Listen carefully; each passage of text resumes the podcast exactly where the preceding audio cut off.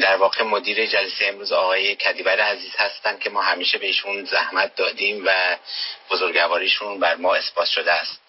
آقای کدیبر عزیز بفرمایید بفرمایید. منم حالا در ادامه نکته بود اشاره خواهم کرد. بفرمایید. مجددا سلام از کنم خدمت اساتید محترم و دوستان محترم و همراهان گرامی حلقه دیدگاه نو. خیلی خوشحالم آقای دکتر کازی که مجددا می‌تونم در خدمت شما و عزیزان باشم. دوستان استحضار دارن که یکی از اهداف مهم دیدگاه نو کمک با بخشیدن به مسائل مطرح علوم انسانی و ایجاد امکان جهت دستیابی علاقمندان و متون علمی و اصلی به منابع مربوطه از طریق برگزاری جلسات کتابخانی و ارائه درس گفتارها بوده که در این گذر برپایی این, بر این جلسات در سال 2021 و ارائه اون به مخاطبین از طریق پلتفرم کلاب هاوس با استقبال شرکت کنندگان همراه شد. حالا با شروع سال نو میلادی دوره دوم درس گفتارها رو با عناوین و موضوعات جدید در خدمتتون هستیم. سه شنبه ها تفکر سیاسی با حضور دکتر محمد مهدی مجاهدی چهارشنبه ها حقیقت و روش با حضور دکتر امیر مازیار و پنجشنبه ها با موضوع خدا و اخلاق و سخنرانی دکتر یاسر میردامادی. جمعه ها هم که به صورت ثابت با برنامه مجری کتاب در خدمت علاقه مندن است اما قرار است از این هفته سهشنبه میزبان آقای دکتر محمد مهدی مجاهدی باشیم. من خیلی کوتاهیشون رو خدمت دوستان معرفی می‌کنم. آقای دکتر مجاهدی دکترای علوم سیاسی با گرایش اندیشه سیاسی از پژوهشگاه علوم انسانی و مطالعات فرهنگی هستند. ایشون تا سال 2021 عضو هیئت علمی دانشکده فلسفه دانشگاه ینا در آلمان بودند و سابقه تدریس یا عضو هیئت علمی در دانشگاه های مختلف ایران از جمله دانشگاه مفید قم شهید بهشتی تهران دانشگاه برلین و دانشگاه آمستردام داشتن فرصت های مطالعاتی متعددی رو من توی رزومه آقای دکتر مجاهدی دیدم که به برخی از اونها اشاره می‌کنم. آکادمی علوم و هنرهای هلند مؤسسه مطالعات عالی در علوم اجتماعی و انسانی دانشگاه کمبریج و کالج دانشگاهی لندن. آقای دکتر مجاهدی طی سالهای متعدد محقق ارشد در مراکز مطالعاتی مختلفی از جمله مرکز مطالعات شرقی برلین شدند. محقق ارشد در مدرسه مطالعات عالی برلین و بله اینو عرض کردم خدمتون قالب نوشته های آی دکتر مجاهدی در زمینه نظریه سیاسی مقایسه ای روش شناسی فرهنگ سیاسی و اسلام سیاسی و پسا اسلام گرایی بوده که هم به پارسی و هم انگلیسی آثارشون منتشر شده. آی دکتر مجاهدی حدودا 50 تا 60 دقیقه در خدمت شما خواهیم بود و بعد با پرسش و پاسخ و گفتگو در خدمت سایر اعضای اتاق. خیلی متشکرم. با سلام. آغاز می‌کنم که هم نام جان جهان است و خداوند و هم البته نام یکی از قایات برنیامده و چه بسا فراموش شده سیاست.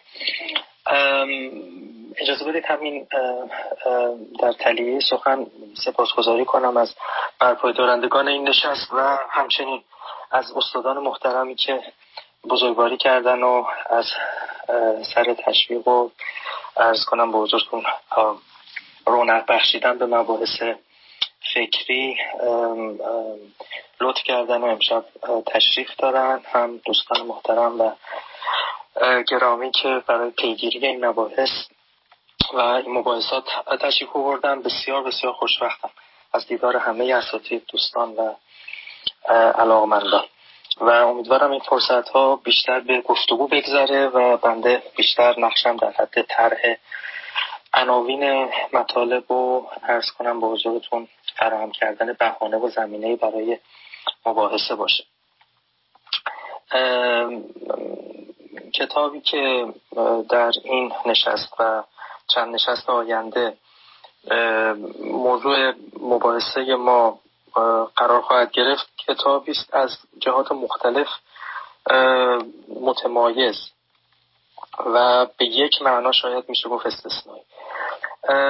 این کتاب در باب پرسش های همیشگی و اساسی در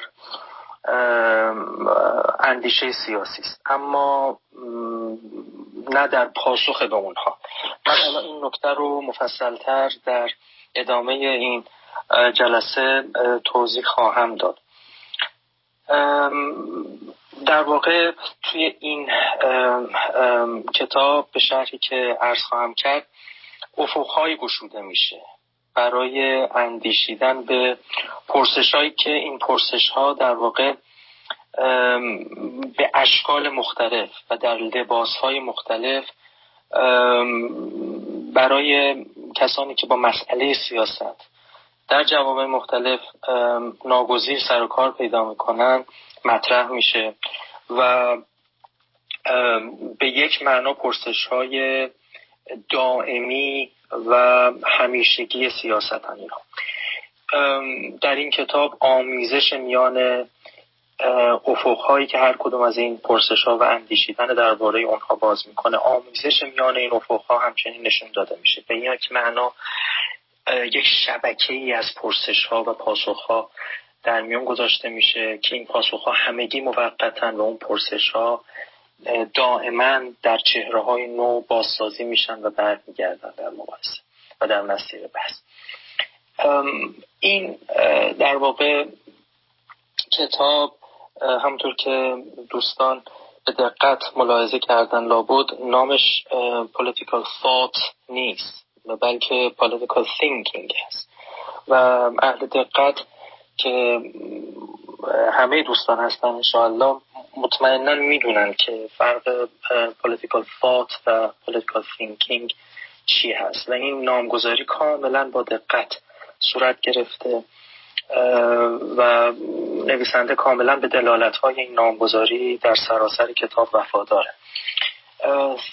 در واقع وقتی ما از اندیشه صحبت می‌کنیم یا political thought اندیشه سیاسی داریم به حاصل اندیشه ورزی های اندیشه ورزان در باره این پرسش ها اشاره می‌کنیم. یعنی به مکاتب به ایدئولوژی ها به مفاهیمی که ساخته و پرداخته شدن به پاسخ ها در واقع به اون end results در مسیر اندیشه داریم به اونا اشاره می‌کنیم. وقتی از political thought صحبت میشه. در واقع داریم به پروداکت یا به اون محصول محصول اندیشیدن اشاره می‌کنیم. این کتاب کارش معرفی محصولات اندیشیدن به پرسش های سیاسی نیست. و اگر جا به جا به اونها اشاره می‌کنه صرفا و صرفا برای پیش بردن مباحث است به این معنا که می‌خواد بین اونها مباحثه ای در بیاندازه و اونها رو در گفتگوی با یکدیگر قرار بده و نشون بده که چطور اینا نسبت به همدیگه اگر حسنی دارن بلافاصله عیبی دارن نقصی دارن و اگر نقصی دارن از جهت دیگری واجد نقطه قوتی هستن. این کتاب دقیقا درباره political thinking به معنای همون روال و سازکار اندیشه ورزی. به معنای process و به معنای اون مسیر اندیشیدن. به این ترتیب همطور که دوستان ملاحظه خواهند کرد به مرور در این کتاب اون چیزی که راهنمای مباحثه است پرسش. ها هستند که این پرسش ها یکی پس از دیگری به یکدیگر منتهی میشن. همدیگر رو تداعی می‌کنن و در ارتباط با یکدیگر قرار می‌گیرن. بحث در زیل هر پرسش لازم میاره که ما سراغ پرسش جدید رو بگیریم و وقت این پرسش ها به شکل تیفوار از یک خوشه به خوشه بعدی از پرسش ها منتقل میشن. مثلا اگر دسته اول پرسش ها درباره مشروعیت خواهی نخواهی بعد از مباحثه که بین نظریه های مختلف درباره مشروعیت در می‌گیره خواهی نخواهی و به شکل طبیعی منتقل میشه بحث به یه خوشه دیگری از مباحث که اونا حالا در زیل مفهوم ماهیت قدرت قرار می‌گیرن. و الاخر یعنی در واقع این نقطه کنده شدن و دست بندی شدن در واقع یک شبکه ای از پرسش ها رو سامان میدن. و وقت اینا هدایتگر مباحثه و مباحث ما هستن در این کتاب. این چیزی که در زیل این پرسش ها در جریانه اون دیالوگیه که نویسنده بین دیدگاه های مختلف برقرار می‌کنه. و نشون میده که این دیدگاه ها همچنان این مباحثات همچنان گشودن و هیچ نقطه پایانی بر این مباحثات نهاده نشده. و به این ترتیب شما رو فرا می‌خونه در زیل هر پرسش که در این رودخانه پرجوش و خروش از مباحثات در زیل هر پرسش مشارکت کنید شناگری کنید شناوری بکنید. و شما رو دقیقا در موقعیتی قرار میده که می‌بینید خب نمی‌تونید راضی باشید نسبت به هیچ کدوم از پاسخهایی که در قطبهای مختلف فکری فکری به این پرسش ها داده شده و به این ترتیب باید افقهای جدیدی رو پیمود باید افقهای جدیدی رو گشود.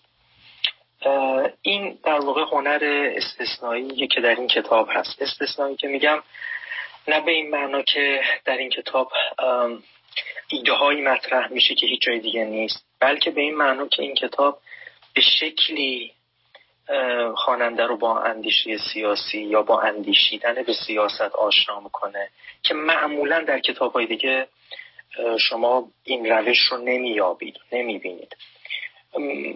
اگر دوستان با منابع و متون اندیشه سیاسی از دور و نزدیک آشنا باشن میشک می‌دونن. معمولا کتاب که در این زمینه هست یا به شکل موضوع محور بحث می‌کنن. مثلا آزادی عدالت مشروعیت دولت و الاخر یا به شکل مکتب محور یک به یک مکاتب سیاسی رو معرفی می‌کنن. یا به شکل متفکر محور بحث می‌کنن. یا اینکه مقاطع تاریخی خاصی رو انتخاب می‌کنن و اندیشه های سیاسی برجسته در اون مقطع تاریخ رو معرفی می‌کنن. یا اینکه میرن سراغ دامنه های زبانی جغرافیایی و فرهنگی. مثلا میگن اندیشه سیاسی در فرهنگ سیاسی انگلو امریکن یا در فرهنگ سیاسی اروپای قاره و از این قبیل تقسیم بندی ها. ولی اینکه بر اساس پرسش ها و مسئله ها مجموعه میراث اندیشه سیاسی دسته بندی بشه طبقه بندی بشه و در دیالوگ با یکدیگر اینا به خواننده معرفی بشن هنریه که شما کمتر در کمتر متن دیگری در این زمینه می‌تونید ببینید که نویسنده تونسته عرضه بکنه و از عهده بر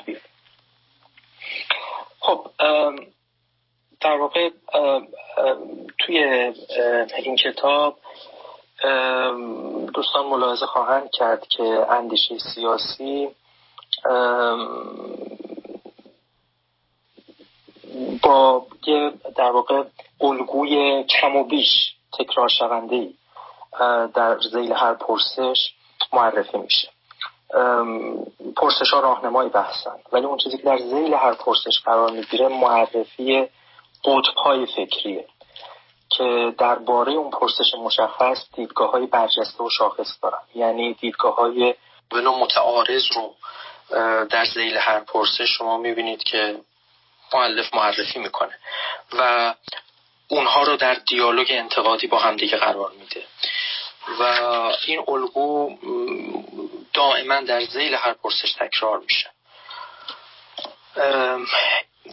با مواجهه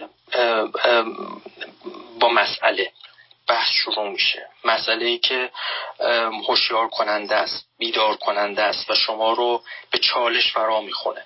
و اون وقت این مسئله رو تبدیل می‌کنه به پرسش های قابل اندیشیدن. من مایلم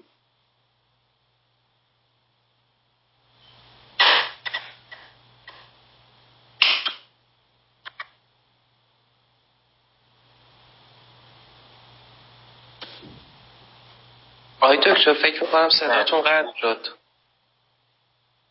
آقای دکتر مجاهدی باشم. وقتی میگیم مسئله طرح میشه و بعد در باب اون مسئله پرسش هایی طرح میشه. آقای دکتر ببخشید ما صداتون رو یه مقدار واضح نداریم. امکانش هست که یه جایی مستقر بشید که فکر می‌کنم مشکل. آقای کدیبر عزیز شما هم همین مشکل رو دارید؟ بله بله صدای ایشون تو این دو صدای روشن بکنه و یه مقداری از هم متمایز بکنید جنس مباحثی که در زیل هر پرسش مطرح میشه. آقای دکتر مجاهدی صدای شما رو ما حدودا یک دقیقه هست نداریم اصلا. اگر میشه مرور بفرمایید بحثی رو که داشتید. آقای دکتر مجاهدی صدای ما رو دارید؟ پنل آشنایی نگفت خوبی باشه آقای دکتر صداتون رو صدای من صدای من رو الان داریم الان داریم بله بله. اگه میشه این یکی دو دقیقه اخیر رو مرور بفرمایید.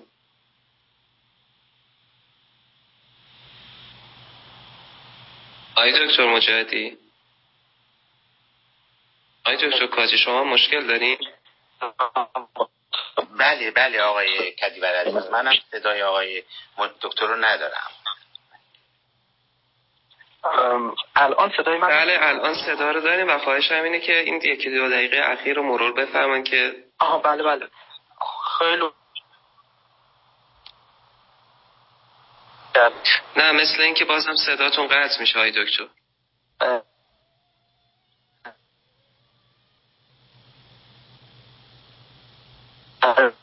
آی دکتر مجددی صداتون رو اصلا نداریم. نمی‌دونم گوشی شما زنگ در مورد این تفاوتی که بین بله. تماس تلفنی داشتین؟ بندر میفرمایید. بله بله بله. آی دکتر مجددی میشه از اون خواهش کنم یک لحظه روم رو ترک کنید و مجددا به جمع ما اضافه بشین؟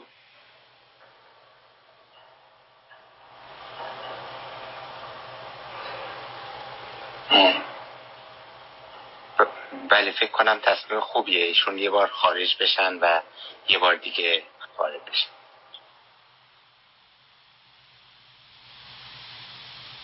آی شما مجددی اگر صدای ما رو دارید تالا رو ترک بفرمایید و بعد مجددا روی لینک برنامه کلیک بفرمایید که به جمع ما اضافه بشید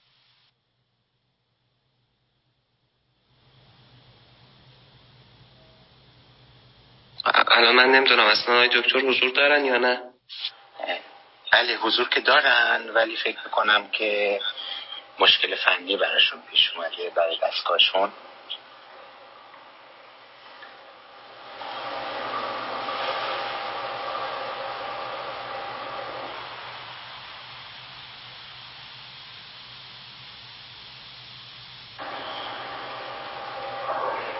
خب دوستان عزیز منتظر میمونیم که های دکتر مجاهدی مجددا به جلسه بله الان بله. آقا من خیلی عذرخواهی می‌کنم تصور می‌کنم اشکال از این سرعت اینترنت بنده است الان خوب شد های دکتر. بفرمایید در خدمتون است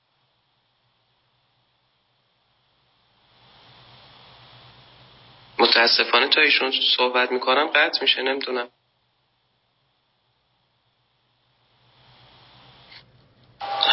آقای دکتر امکانش هست یه بار خارج بشید از اتاق و دوباره داخل بشید؟ شاید این مشکل حل بشه.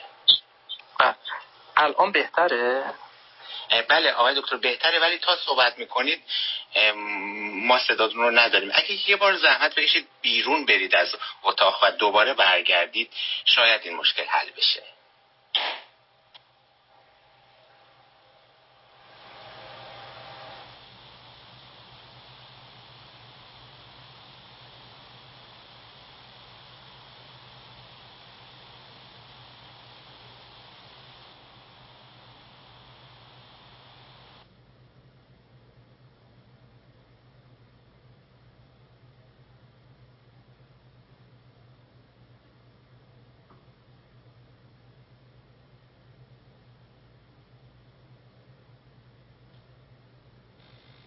آی دکتر مجاهدی؟ صدای منو دارین؟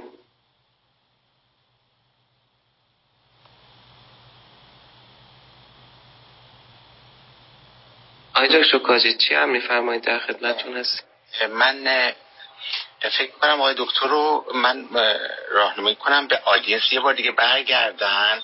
شاید این نوع مشکل حل بکنه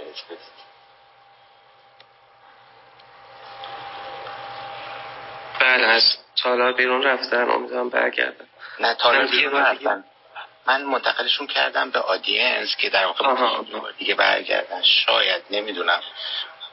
آقای دکتر اگه صدای من رو دارید یه بار دیگه شما درخواست بکنید بیایید بالا شاید مشکل حل بشه. من دعوت کردم ایشون.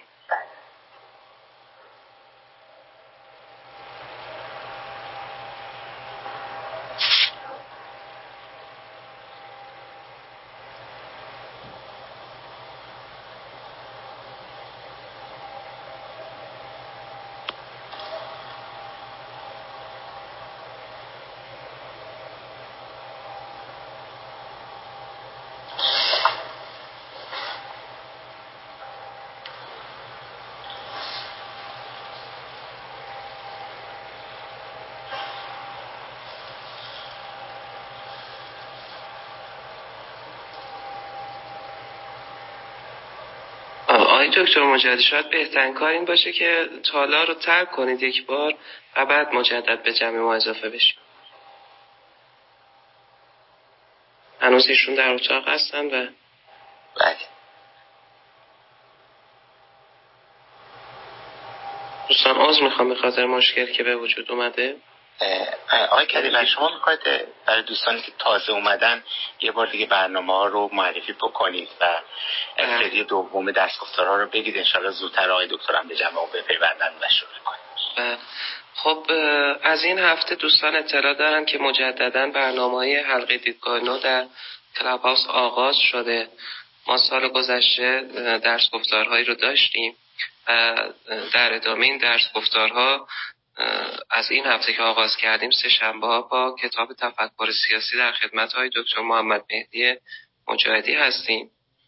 چهارشنبه ها با کتاب حقیقت و روش در خدمت دکتر امیر مازیار هستیم و پنجشنبه ها با کتاب خدا و اخلاق در خدمت های دکتر یاسر میردامادی جمعه ها هم که طبق معمول برنامه مجره کتاب رو داریم. دوستان می‌دونن که برنامه ها ساعت برای دکتر مجاهدی اضافه شدن. برنامه ساعت ده و نیم شب به وقت تهران برگزار میشه. آقای دکتر مجاهدی در خدمتتون هستیم. امیدوارم که مشکل حل شده باشه. خیلی خیلی متشکرم. من مجددا عذرخواهی می‌کنم. بله الان من متوجه شدم اشکال از اتصال اینترنت من من اتصالمو عوض کردم. یعنی طریق ممنونم. بعد صدا رو واضح ممنونم در خدمت. بسیار عالی. خیلی خواهش می‌کنم. عرض کنم والا همین نکته نکته که من داشتم سعی می‌کردم توضیح بدم و قطع شد و داشتم عرض کنم سعی می‌کردم کمک بگیرم از دوستان و اساتید محترم برای اینکه بیان بشه و بدون اشاره به اون نکته نگذریم. این بود که به اینجا ما گاهی اوقات با مسئله مواجهیم گاهی اوقات با سوال. یعنی فرق پرابلم و کوشن مورد نظر هست. من مایل بودم بپرسم که این تفاوت آشکار هست یا اینکه خوبه اینجا درنگی بکنیم و بعد توضیح بدیم که تیندر در این کتاب در واقع چه کار می‌کنه در انتقال از مسئله به پرسش از مسئله به سوال. نمی‌دونم هیچ کدوم از اساتید دوستان محترم حاضر مایلن مداخله بکنن در این بحث. آقای دکتر هیدری می‌تونیم در خدمتتون باشیم؟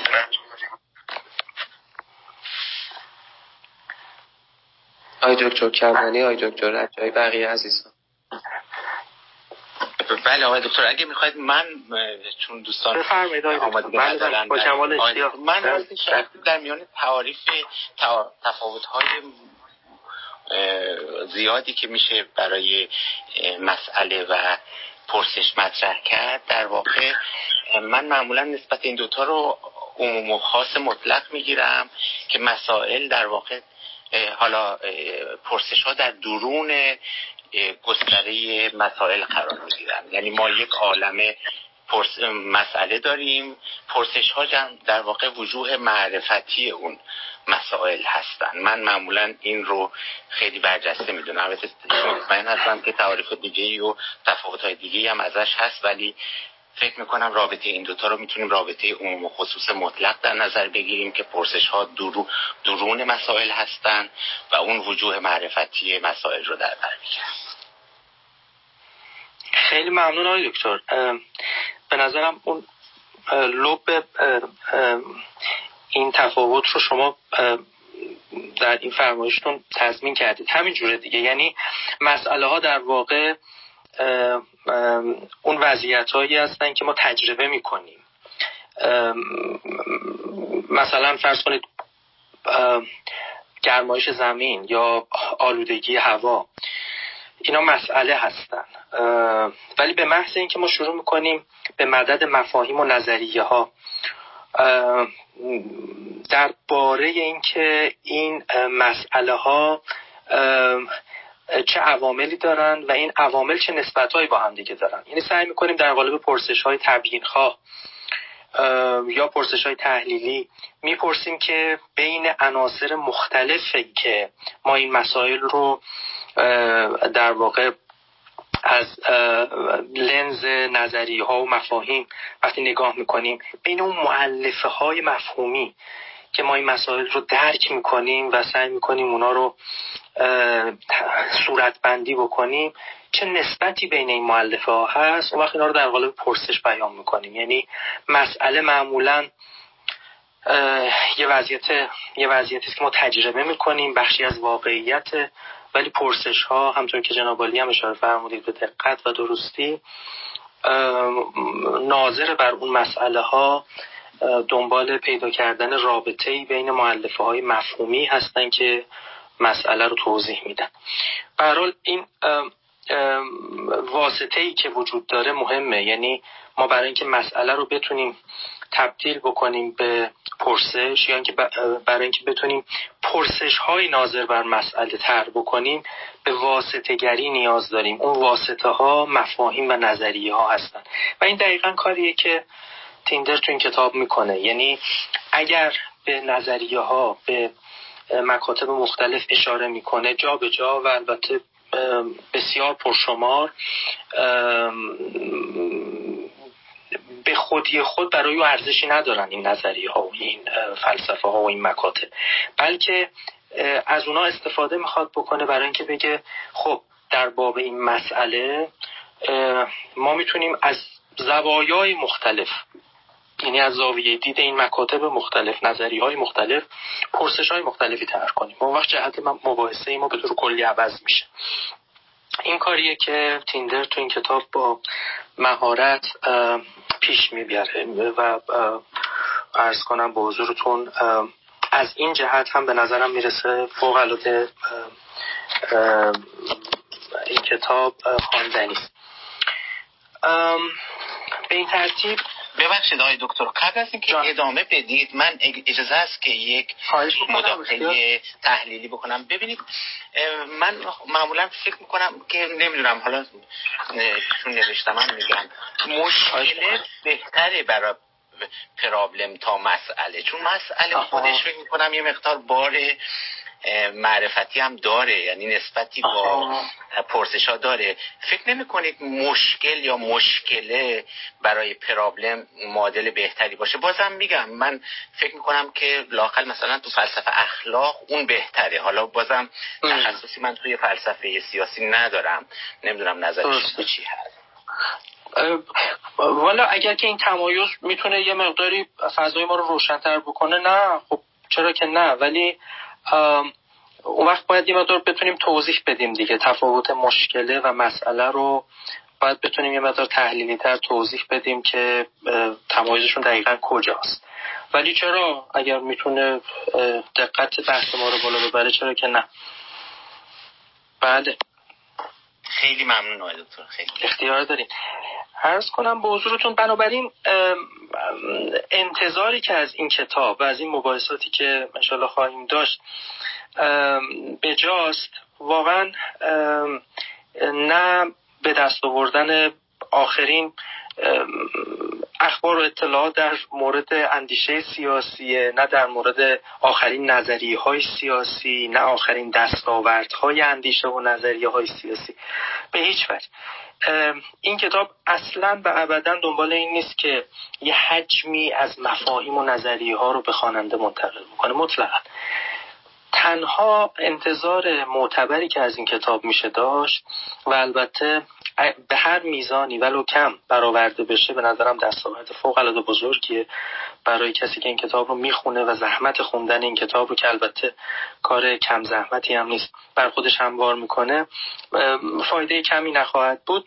اینه که در واقع با مسیر اندیشیدن به پرسش های اساسی سیاسی آشنا بشه و نه فقط آشنا بشه بلکه تجربه اندیشیدن و تجربه درگیر شدن با اندیشیدن به این مسائل رو و به این پرسش ها رو بیواسطه پیدا بکنه. این انتظاریه که میشه از خوندن این کتاب داشت. یعنی شما با خوندن این کتاب درگیر میشید. با اندیشیدن به پرسش هایی که در این کتاب به شکل شبکه وار مطرح میشه.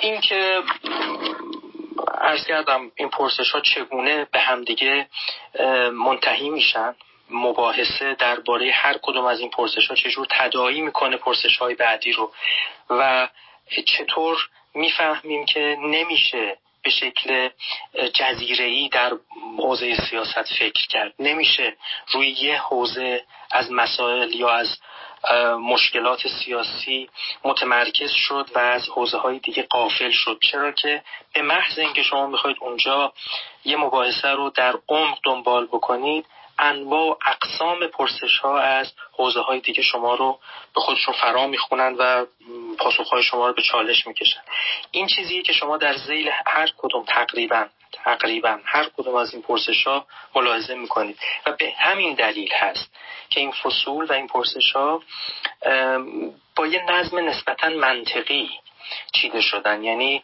کاملا جا داره که به همین ترتیبی که کتاب سامان پیدا کرده با همین چیدمان. خواننده کتاب رو دنبال بکنه و چنین نیست که بشه مثلا پرسش 24 رو اول خوند و بعد اومد سراغ پرسش سوم. واقعا جا داره که دقیقا با همین نظم کم و بیش منطقی که در این چیدمان هست کار رو خواننده پیش ببرد و وقت از این طریق اون گرهگاه های اصلی اندیشه سیاسی یا اندیشیدن به مسائل سیاسی خودش رو آشکار می‌کنه. خب توی این مباحثاتی که نویسنده پیش می‌کشه شما کم و بیش این الگو رو می‌بینید که شما رو اول با مسئله مواجه می‌کنه. یه مسئله شوکه کننده است. بعد پرسش ها رو از زاویه دید نظریه ها و مکاتب مختلف طرح می‌کنه و از همون زوایای دید پاسخهای موقتی رو پیش می‌کشه و این پاسخها رو به جان همدیگه میاندازه. یعنی اونها رو در یه گفتگوی نقادانه روبروی هم قرار میده. و از این رهگذر اونا رو میسنجه ارزیابی می‌کنه و بعد نشون میده که پاسخ نهایی وجود نداره. ناچاریم ما افقهای جدیدی رو باز بکنیم. و ملاحظه خواهید کرد که باز کردن این افقهای جدید از طریق طرح پرسش های جدید در واقع اتفاق میفته نز راه پیش کشیدن پاسخ های جدید خب این کتاب بارها و بارها تجدید چاپ شده و به چند زبان ترجمه شده. از سال 1979 که اولین بار چاپ اول در واقع منتشر میشه این کتاب مورد اقبال قرار می‌گیره و به این ترتیب چندین نوبت تجدید چاپ میشه تا اینکه در نوبت پنجم در واقع معلف یک با یه دقتی میاد و این کتاب رو در واقع به یه معنا بازنویسی می‌کنه و اونم پیش کشیدن مباحث و مباحثات مربوط به زنان نگری یا فمینیزم هست. کتاب 29 پرسش داره در چاپ های اول دوم سوم و چهارم. ولی بعد از اونجا به بعد پرسش جدیدی اضافه میشه که دقیقا به مسئله برابری و نابرابری مربوط میشه فصل سوم کتاب. و بعد چون به شکل شبکه وار همه این فصول به هم مرتبطن رگ و ریشه این پرسش و پاسخهایی که در زیل اون معرفی میشن در سراسر دیگر فصول کتاب. من اجازه بدید خیلی سریع این فصول رو در حد معرفی عناوینشون خدمتتون معرفی کنم و بعد یه مقداری وارد عرض کنم دو تا مقدمه کوتاه دیگه بشیم و بعد وارد کتاب اگر که وقت اجازه بده خب در آغاز کتاب یه preface داریم و یه introduction داریم. مقدمه داریم که اونجا مقدمه فوق العاده مقدمه مهمیه. چون صرفا البته جنبه معرفی سوری نداره. اونجا استراتژی خودش رو معلف بیان می‌کنه و اینکه چرا اندیشه سیاسی وقتی با این شیوه خوانده میشه مقدمه بر هر شیوه دیگری در خواندن و مرور اندیشه سیاسی. در فصل اول اون پرسش کلان اون خوشه اون, پرسش اصلی که خوشه پرسش ها در زیل اون قرار می‌گیرن اینه که چرا به تفکر سیاسی می‌پردازیم؟ فصل دوم اینه درباره بیگانگی و یگانگی هست. Estrangement and unity.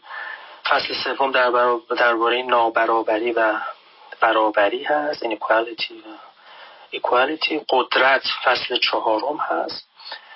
در واقع فصول چهارم و پنجم و ششم هر سه درباره قدرت فصل چهارم درباره قدرت مفهوم قدرت و نظری های مختلف. فصل پنجم درباره محدودیت های قدرت limits on power. و فصل ششم درباره قایات قدرت. فصل هفتم درباره سرشت و معنای تاریخ. در ترجمه فارسی اینجوری عنوان گذاری شده در اصل انگلیسی درباره تغییر یعنی دگرگونی در تاریخ یا historical change چون که خود معلف نامگذاری می‌کنه. و در فصل هشتم درباره ارز کنم به حضورتون ایده uncertainty. یا چنان که مترجم پیشنهاد کردن ایده عدم ایقان. یعنی در واقع این ایده که ما در اندیشه سیاسی در جستجوی یقین نمی‌تونیم باشیم بلکه باید سعی کنیم چنان گفتگوهای خودمون رو سامان بدیم که به بهترین حدسای موقت بتونیم قناعت بکنیم. در واقع اون یقین گم شده اون به قول شاملو ماهی گریز اونو اینجا خیلی خوب به نظر من بیرون می‌کشه از فصول قبلی و نشون میده که اندیشه سیاسی در واقع چی که درش هست قطعا یک چیز نمی‌تونه به شما هدیه بکنه و اون هم یه ایده یقینی درباره پرسش ها و مسئله ها و مشکل است که شما بهش میاندیشید. چنان که عرض کردم بارها این کتاب ترجمه شده از عربی گرفته تا چینی تا فارسی در زبانهای مختلف و برای در سال 2003 در اون سری خیلی معروف کتاب های Longman Classics in Political Science منتشر شده و به عنوان یکی از متنهای کلاسیک در واقع امروز به شمار میره. چرا که خب ارزش ارز کنم خدمتون پایه‌ای در آموزش اندیشه سیاسی یعنی اندیشیدن به, سیاسی، به سیاست یا به موضوعات سیاست همون thinking و نه پیدا کرده. خب این نویسنده کتاب های مهم دیگری هم نوشته و منتشر کرده که از قضا دامنه موضوعی اونها بسیار زیاد با موضوعاتی که ذهن و زمیر اهل فکر در ایران رو در دهه های اخیر خودش مشغول کرده هم پوشانی داره و من تصور می‌کنم جاداری کتاب های دیگر این نویسنده هم مورد توجه قرار بگیره و از نظر کتاب های دیگرش خیلی مفصل تر هم هستن هم از نظر حجم. و هم از نظر پیچیدگی مباحثی که طرح می‌کنه. این نویسنده ضمنا ناگفته نمونه که تعلقات دینی داره و به هیچ وجه این تعلقات رو پنهان هم نمی‌کنه. در البته طریقت کاتولیک رو نقادی می‌کنه. پیوند و نسبت او رو با سیاست. اما از منظر کلیسای لوتری یا طریقت لوتری و مسیحیت بازسازی شده یا مسیحیت رفورمد تعبیر سیاسی خاصی رو به دست میده که این رو در مستقلا در پاره از آثارش معرفی می‌کنه.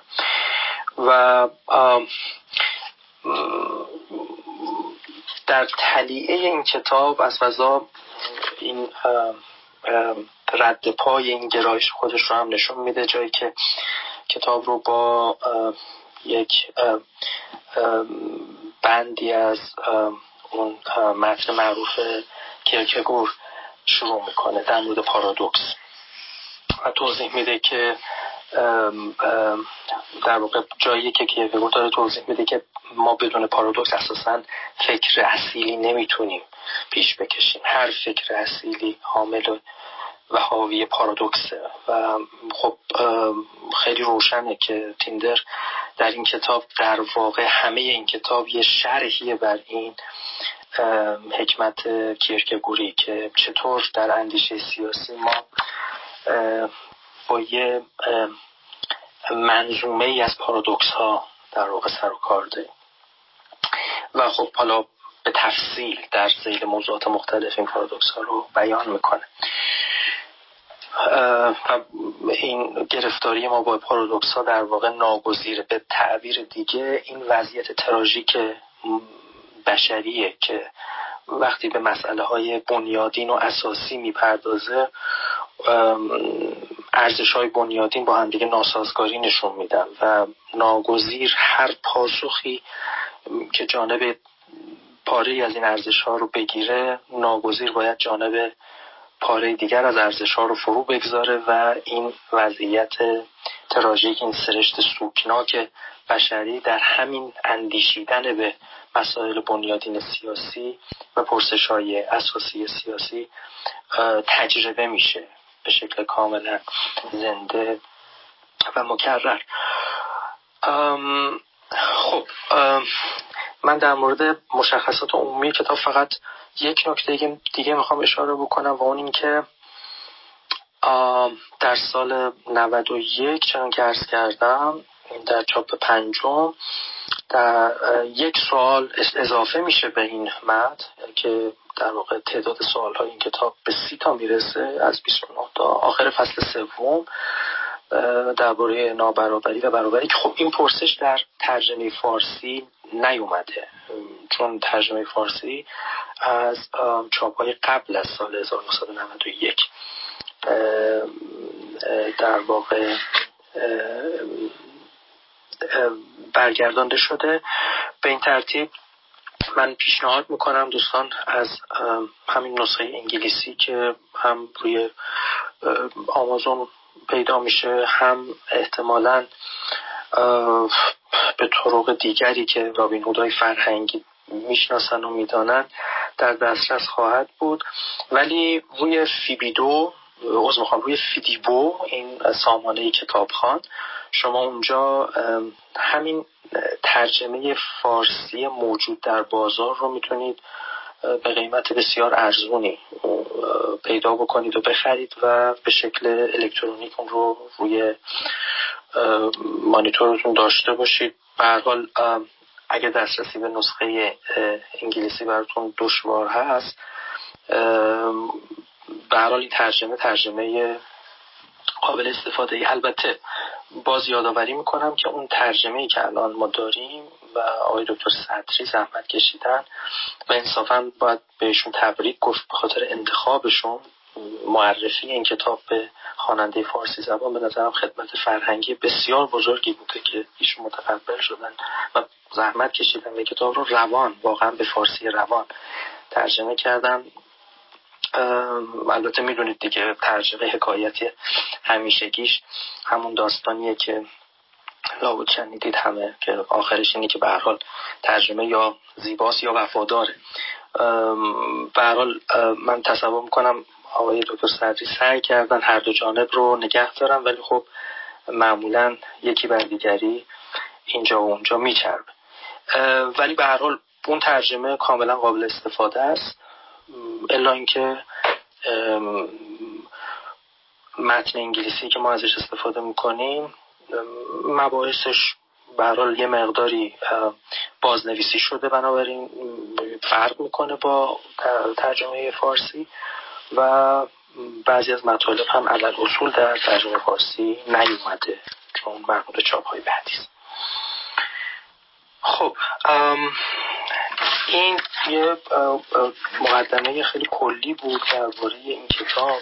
نمی‌دونم اولا راهنمایی بفرمایید چقدر وقت داریم و بعد من مایلم اگر اساتید محترم دوستان نکته سوالی راهنمایی مایل هستن مطرح کنن اینجا بشنویم و بعد وارد بحث بشیم.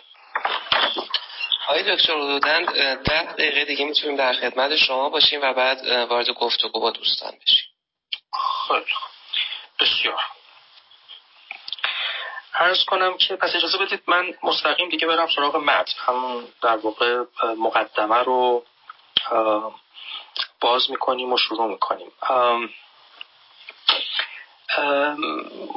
معلف توضیح میده که طبیعتا این کتاب خواندنش آسان نیست. به تعبیری سهل ممتنه کتاب وارد دقت های پیچیده مفهومی و تبار شناختی و لفظ شناختی نمیشه. اما در این حال کتاب کتاب آسان خانی هم نیست. دقیقا به این دلیل که پر است اشاراتیه که این اشارات اگر ناگشوده باقی بمونه عمق مطالب نویسنده مقفول باقی میمونه و معلوم نمیشه دقیقا داره در موردش صحبت می‌کنه. و خودش میگه که دقیقا به این دلیل این اتفاق تو این کتاب میفته که این کتاب تماما از پرسش ها ساخته شده و نه از پاسخ ها it's made up wholly of questions rather than answers. این دقیقا تصریح خود نویسنده است در همون سطور آغازین این کتاب. و توضیح میده که ببینید من خودم بخشی از این مباحثم و به هیچ وجه اینجا در یک سوی این پاسخ ها نمی‌تونم بنشینم. نه به این دلیل که می‌خوام موضعم رو پنهان کنم در مورد این پاسخ در مورد این پرسش ها بلکه در مورد بسیاری از این پرسش ها خودم هنوز به یک موضع قطعی نرسیدم.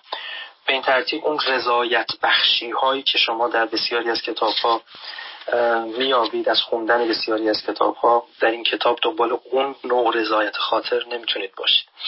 و البته این رو به عنوان هشدار و نه به عنوان اعتظار مطرح می‌کنه. به هیچ وجه شرمنده نیست از اینکه این کتاب چنین سامانی داره. ولی هشدار میده که شما انتظاراتتون از ابتدا باید متوازن بکنید. اینجا نه صحبت از معرفی بزرگان اندیشه سیاسیه و نه کوششی میشه برای اینکه بعضی از این پاسخها نسبت به پاسخهای دیگه برتر بنشینن و اصطلاحا توجیش بشن. کتاب در طرفداری از این یا اون ایدئولوژی نوشته نشده. تمام اتفاقی که در سراسر این کتاب میفته اینه که خواننده در واقع به تجربه دریابه که چقدر درگیر شدن با مسائل اساسی و پرسش های بنیادین سیاست صداقت معرفتی و اخلاقی میطلبه و در عین حال دقت معرفتی. و چقدر این در واقع می‌تونه اون غضب خواننده رو برانگیزه. به خاطر اینکه مؤلف به هیچ وجه به خواننده باج نمیده که شما اگر با من همراه بشید من به شما جواب این سوالا رو میدم. بلکه دائما خواننده رو در میونه یک مجموعه ای از حیرت های انباشته رها می‌کنه و به اون میده که ببین این داستان پیچیده تر از اونیه که تو فکر می‌کنی. و برای اینکه عمقش رو بفهمی حتی میشه یه قدم پیشتر رفت. و حالا نوبت بررسی سوال بعدیه. و این خب طبیعیه که می‌تونه اون لذت خواندن یک کتاب آوازین در اندیشه سیاسی رو از کسی که انتظار دیگری داره از این کتاب بستانه. ولی به جای این البته لذت دیگری در خواندن این کتاب هست و اون اینکه اندیشه سیاسی به این شکل مجموعی از محفوظات که به ذهن شما منتقل میشه نیست بلکه یه ورزشه. شما رو میورزید. در واقع پرکسیس شماست.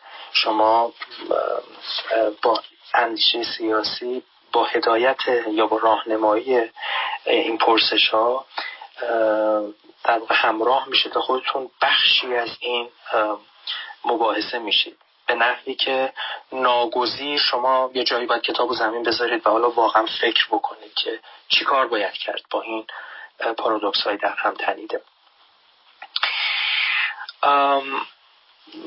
البته طبیعیه که اون ساده انگاری های اولیه رو از ما می‌گیره و به این ترتیب یه وضعیت دردناکتری باقی می‌گذاره و اون اینه که خب ما اول فکر می‌کردیم با کمی دقت و زیر رو کردن این مکاتب فکری می‌تونیم جواب و بیرون بکشیم.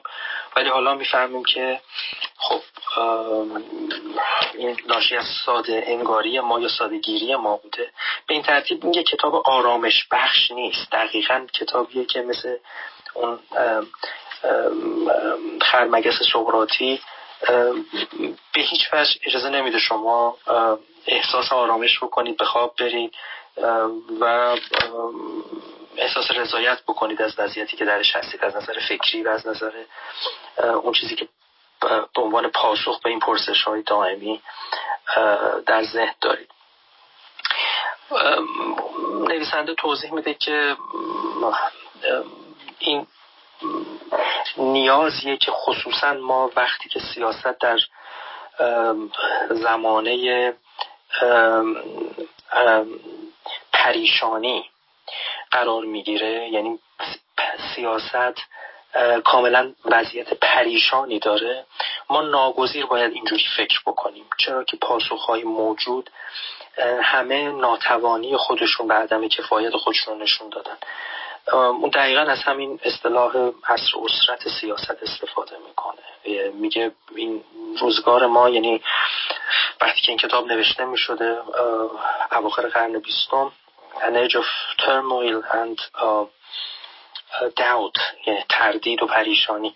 میگه این روزگار سیاست در زمانه ماست و وقتی اینجوری میشه یعنی از هر طرف که میریم راه ها بسته است منبسته و پریشانی بر پریشانی میانباریم و میافزاییم. اون وقت ناچاریم به سیاست. وقتی فکر می‌کنیم و به اندیش های سیاسی پارادوکسوار فکر بکنیم. چرا که باید راه عبور از اونها رو پیدا بکنیم. نه راه طرفداری از یکی از اونها رو در برابر رقبا و بدیل هاش به این ترتیب ما هیچ راه کوبیده شده یه فرمول از پیش تجربه شده و موفق و تضمین کننده نداریم برای کشف ایده های جدید. تمام سخن معلف توی مقدمه شاید همین جنبندی و نتیجه گیری او باشه که هیچ راهی وجود نداره. هیچ راه هیچ فرمولی وجود نداره که بشه یاد گرفت و اون وقت از راه از اون راه نوآوری کرد. این دقیقا یه تقاضا یا یه, تمن... یه تمنای محاله. چرا که نوآوری دقیقا یعنی اینکه از مقدمات نپیموده تجربه نشده به نتایجی برسیم که انتظار نمیره. اگر از پیش بدونیم از کدوم راه باید بریم خب نتیجه هم از پیش مقدره. به این ترتیب ناگزیریم که در اندیشه سیاسی راه های نرفته رو بپیماییم. و خو نگیریم با اون چیزی که تا به حال گفته شده. بنابراین اندیشیدن رو از یک طریق از یک طرف نمیشه یاد داد ولی البته اندیشیدن رو میشه یاد گرفت. یعنی کسی نمی‌تونه به شما بیاد بگه که ببین باید اول این گامو برداری بعد گام دومو برداری بعد به نتیجه می‌رسی. ولی شما می‌تونید از راه همین مواجهه ها و, و نقادی های مدام کم کم این مسیر عبور کردن از افق اندیشه های موجود رو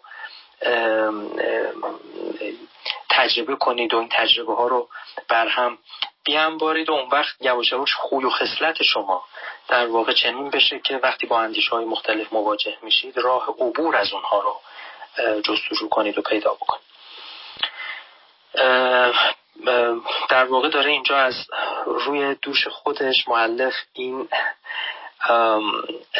توقع رو بر میداره. داره این سلب مسئولیت می‌کنه از خودش. میگه شما توقع نکنید که از خواندن این کتاب شما راه خلاقیت در اندیشه سیاسی یاد بگیرید. چنین چیزی محاله. شما از راه نقادی کردنی که می‌تونید. و این البته راهی که خودتون باید برید. ولی من کاری که اینجا می‌کنم به شما نشون میدم که پیشینیان شما هم همین راه رفتن. همدیگر رو نقادی کردن. و این راه همچنان گشوده است. و افقهای پیش رو همچنان منتظر رهروان تازه است.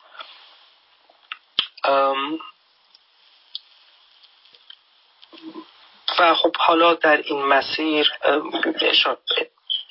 ببخشید. آقای دکتر اگر توی دو سه دقیقه بحث رو جمع بندی بفرمایید که به گفتگو هم بپردازیم با دوستان ممنون میشم. بله بله حتما حتما. من جمع بندی می‌کنم اینجا نویسنده پنج یا شش تا حالا به تعبیری که ارز خواهم کرد شش تا توصیه می‌کنه. میگه که فراتر از اینا من چیزی برای به عنوان روش ندارم که به شما بگم. بقیهش دیگه فقط مباحث است یکی اینکه دنبال ایده های نیست در جهان نباشید. فکر نکنید خلاقیت یعنی گفتن چیزی که تا حالا به ذهن هیچ کس نرسیده. در واقع شما اگر با مسائل درگیر بشید درگیری وجودی پیدا بکنید و از راه مطالعه یا آثار دیگران راههایی رو جستجو کنید که اون مسائل یا اون پرسش های اساسی و همیشگی رو بهتر پاسخ میده. ولو شما مدیون و مرهون ایده های دیگران هستین. اما این تجربه از آن شماست و خلاقیت هیچ چیز غیر از این نیست. به این ترتیب انتظار خودتون رو یا برداشت خودتون رو از خلاقیت و نوآوری که از درون نقادی باید بجوشه باید عوض بکن دوم اینکه باید این گشودگی رو بورزیم ایده ها به تعبیر نویسنده محصولات صنعتی و برنامه پذیر نیستن. شما نمی‌تونید برای ایده ها برای اندیشه ها یه طرحی از قبل طراحی کنید. مهندسی وار به نحوی که در پایان این مسیر یه محصولی با یه ویژگی های مشخصی به دست بیاد. اینا در واقع خصلت محصولات تکنولوژیکال اندیشه ها از پیش قابل طراحی نیستند چرا که از پیش طراحی کردن ایده ها و اندیشه ها در واقع یه مفهوم خودشکنه. یعنی به محض اینکه شما می‌خواید یه ایده ای رو از پیش طراحی کنید معنیش اینه که همون موقعی که دارید طراحیش می‌کنید در واقع حاصل شده. به این ترتیب این اصطلاح انگلیسی که it occurred to me that یعنی به خاطرم خطور کرد. میگه ایده ها اینجوری هن. شما باید زمینه رو فراهم بکنید تا ایده ها به خاطر شما خطور بکنن. آکر بکنن رخ دادن ایده ها از جنس آکرنسن این نیست که شما ایده ها رو بسازید. همون در واقع سوء تفاهمی که متاسفانه در فرهنگ دانشگاهی دهه اخیر ما به شدت جاریه که ما انگار می‌تونیم مثلا یه سنخ علم یا یه جنس علم رو که اسمشو می‌ذاریم علوم انسانی اسلامی یا علوم اجتماعی اسلامی اینو ما می‌تونیم سفارش بدیم مشخصات این محصول رو و بعد دانشگاهیان رو بنشونیم سر میزاشون تا فکر کنن و اونو تولید کنن. مطابق سفارشی که داده شده. این توضیح میده که در اندیشه سیاسی چنین چیزی غیر ممکنه. توصیه سومش بردباریه و توصیه چهارمش اینه که خب بخونید زیاد بخونید یادداشت بردارید ولی توصیه پنجم جدی بگیرید که نمیشه اندیشیدن رو با خواندن جایگزین کرد. شما هرچی بخوانید جای اندیشیدن رو نمی‌گیره. باید کتاب رو یه, یه جای زمین بگذارید و شروع کنید فکر کردن. و اون دقیقا همون لحظه که شما سهیم میشید و شریک میشید در این مسیر. توصیه ششم به قول خود نویسنده توصیهی در عرض و در اداد اون پنجتا نیست. بنابراین شماره ای براش نمی‌ذاره. میگه من به هیچ وجه نمی‌خوام شما این توصیه رو در کنار اون یکی توصیه ها بفهمید. و این توصیه توصیه فوق العاده مهمیه به نظرم. می‌رسه که به عنوان ایده مادر این کتاب جا داره که با صبوری و بردباری و با تنمی بیشتری بهش بپردازیم. بنابراین من اگر اجازه بفرمایید طرح این نکته اخیر رو واگذار می‌کنم به فرصت دیگری که به شرط بقا انشاءالله در خدمتتون خواهیم بود. خیلی متشکرم. خیلی کردین دکتر ممنونم. از دوستان تقاضا می‌کنم که اگر صحبتی دارن وارد بحث بشن که گفتگو داشته باشیم. آقای دکتر کاجیکاش خودت شما فتح باب بفرمایید و بعد در خدمت بقیه اساتید باشیم. بله بله. خیلی خیلی ممنونم از آقای دکتر مجاهدی به خاطر تقریر خیلی خوبشون. من خب جلسه اول هست.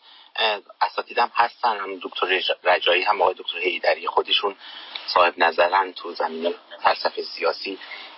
یه چند سوال مطرح می‌کنم چون برای جلسه اول هست. شاید جوابای های دکتر فضا رو آماده بکنه برای رفتن به عمق کتاب. اول اینکه ایشون گفتن کتاب دشواره.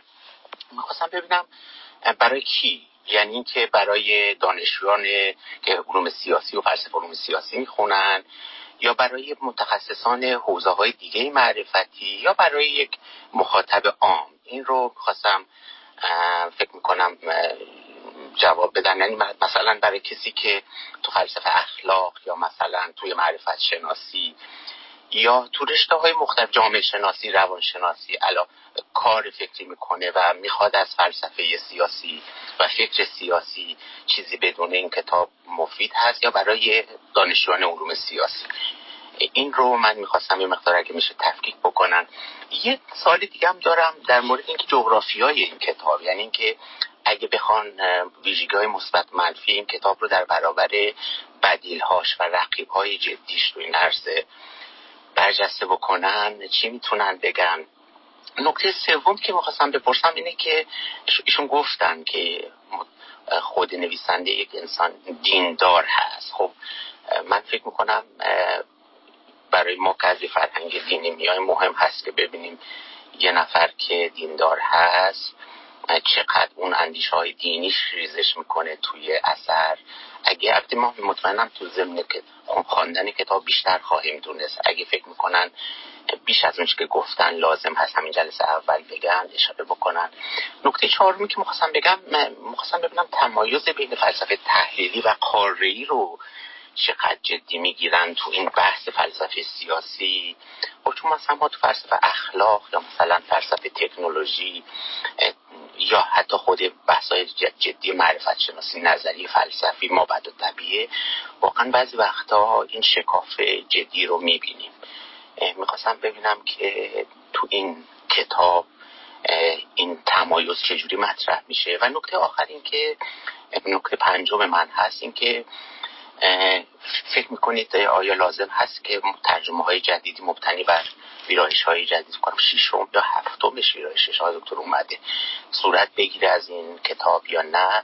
ببخشید من سوالاتم سعی کردم طوری تنظیم بکنم که متناسب با جلسه اول باشه. زیاد سوالات ریز و تخصصی نباشه. انشالله از هفته بعد وارد گفتگوی جدیدتر با شما خواهیم شد. در خیلی ممنون. خیلی ممنون آقای دکتر کاجی عزیز. این پرسش های شما خیلی دقیق خیلی ارز کنم که سخاوتمندانه هم هست. یعنی این فرصت خیلی عالی رو ایجاد می‌کنه برای اینکه این نکته های خیلی مهم تر بشه. والا آره این دشواری کتاب از باب از باب دشواری مطالبی که طرح شده نیست بلکه دقیقا از این بابی که انتظارات ارز کنم که خوشبینانه یه خواننده رو به راحتی برآورده نمی‌کنه و خواننده رو دائما در برابر یه تقاضا قرار میده که برو بشین فکر کن. تصور نکن اون چیزی که می‌دونستی یا اون چیزی که الان در مورد این پرسش توی بازار اندیشه سیاسی رایجه کفایت می‌کنه. ببین چقدر این حرف و تهش وقتی نقادی می‌کنیم باقی مونده میاره و جوابگوی اشکال هایی که نقادانه بر اونا وارد می‌کنیم نیست. پس کم و بیش اون رضایت خاطری که تو دنبالش هستی به این سادگی گیر نمیاد. به یه معنا این کتاب در واقع وظیفه خودش انگار می‌دونه که خواننده رو بیازاره و این آزردن البته از باب به چالش کشیدن اون آسایش ذهنی که ما معمولا دوست داریم از راه خوندن و از راه ارز کنم مطالعه کردن این آثار به دست بیاریم یعنی خب یه سوالی داریم میریم می‌خونیم جوابش رو پیدا می‌کنیم. این کتاب در واقع دائما به ما میگه که چنین چیزی وجود نداره. اگر می‌خوای پاسخی پیدا بکنی باید پاسخ شخص شخص خودت رو پیدا بکنی. اونم از راه کوشش مجدانه و صادقانه که خودت میورزی. این جوابا جایی نوشته شده نیست. البته به عنوان مواد و مسائل اندیشه تو باید بدونی که در این بازار چی میگذره. ولی باید بدونی که چقدر هر کدوم از اینا کاستی داره و کوتاهی داره. به این, به این ترتیب کتاب سهل ممتنعه و اینه که دشوار می‌کنه خواندن کتاب. اتفاقا از این منظر اگه صرف نظر کنیم یعنی این دشواری رو اگه بذاریم کتاب کتاب اتفاقا بسیار آسان خانه یعنی هم اصل انگلیسیشو خیلی روان میشه خوند. یه, یه نصر انگلیسی پیچیده اصلا نیست. هرچند ستایل خودشو داره نویسنده. کاملا اینو معتقدانش هم همه اذعان می‌کنن که یه انگلیسی در واقع فاخره ولی انگلیسی بسیار روان.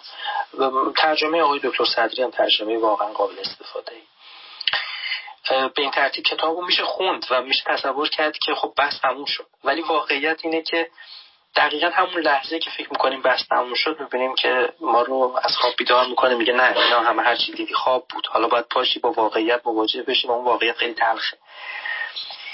به این دلیله که نویسنده از همون اول هشدار میده و البته میگه من معذرت خواهی نمی‌کنم ولی هشدار میدم که شما فکر نکنید با یک کتاب آسون مواجهین یعنی به آسونی انتظاراتتون برآورده نمیشه. ولی از اون جهاتی که حضرت علی اشاره کردید نه کتاب اصلا دشوار نیست. یعنی خوانندگان متعارف متن علوم انسانی اجتماعی به راحتی با این کتاب می‌تونن ارتباط برقرار کنن و اون رو بخونن. می‌دونید یه جورایی مثل شازده کوچولوه مثلا. یه کتاب بالینیه که شما توی هفت سالگی میخونیدش توی 17 سالگی می‌خونید توی هفتاد سالگی هم می‌خونید و هر نوبت که می‌خونید بر اساس تجربه های خودتون که غنیتر و غنیتر و غنیتر شده چیزهای بیشتری توی اون کتاب می‌بینید. عمق و ژرفای معنایی و منطقی بیشتری توی کتاب توی اون متن پیدا می‌کنید. متنیه که به شما اجازه میده هر چقدر می‌خواید جرفتر و جرفتر فکر بکنید. به آسانی تن به انتها نمیده. ولی در مورد جغرافی های کتاب و اینکه در مقایسه با رقیب ها و بدیل هاش چه نقاط ضعف و قوتی داره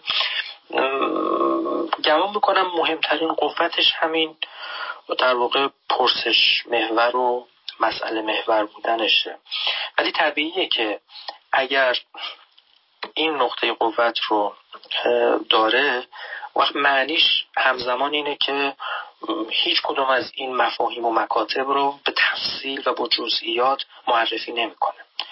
و اساسا این مکاتب و مفاهیم سیاسی یعنی مکاتب و مفاهیمی که در اندیشه سیاسی هستن براش صرفا جنبه ابزاری داره چرا؟ چون می‌خواد یه مباحثه رو در بیاندازه و شما رو درگیر بکنه.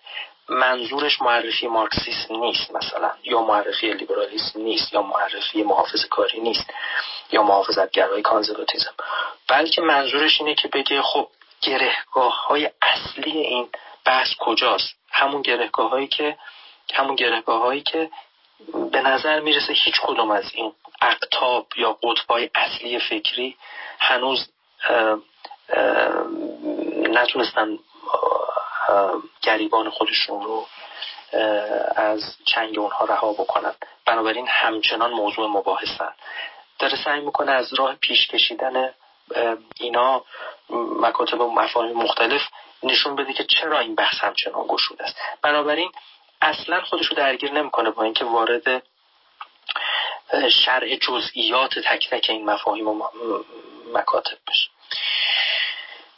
درباره دینداری معلف نکته بسیار دقیقیه. من فکر می‌کنم حالا همینطور که پیش میریم اگر عمری باشه و توفیقی ملاحظه خواهید کرد که چطور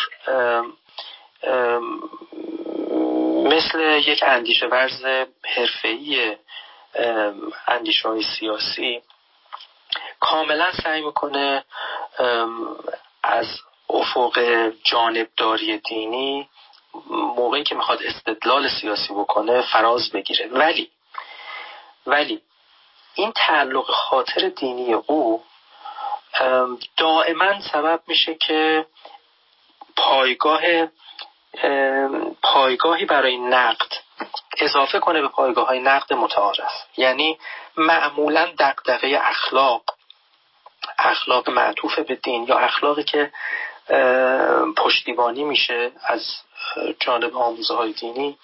یکی از پایگاه های نقد اوه. و اینو شما جا به جا در سراسر کتاب ملاحظه می‌کنید. حالا در کتاب های دیگرش که خب یه مقداری شاید بیشتر. ولی توی این کتاب سعی می‌کنه اون در واقع بکگراند خود اون پیشینه تعلق خاطر دینیش رو به عنوان پایگاه نقد نگه داره و جانبداری دینی رو وارد مباحثه نظری نکنه.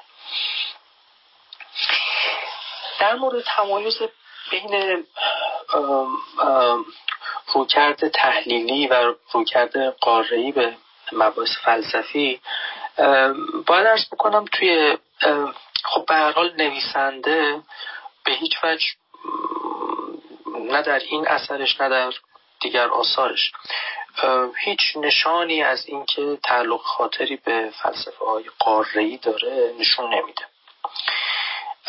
روش بحث کردنش هم روش عمومی فیلسوفان تحلیلیه. ولی یکی از محاسن این کتاب که این پرسش دقیق و ظریف شما ذهن منو الان به سمت اون متوجه کرد همینه از غذا که مسئله هایی که طرح می‌کنه خیلیش مسئله های فلسفه های قاره‌ایه. یعنی مسئله هایی که معمولا در نظری های قاره‌ای علوم انسانی و اجتماعی در مورد جامعه و سیاست مطرح میشه. ولی شیوه نقادی او و پیش کشیدن مباحث شیوه تحلیلیه.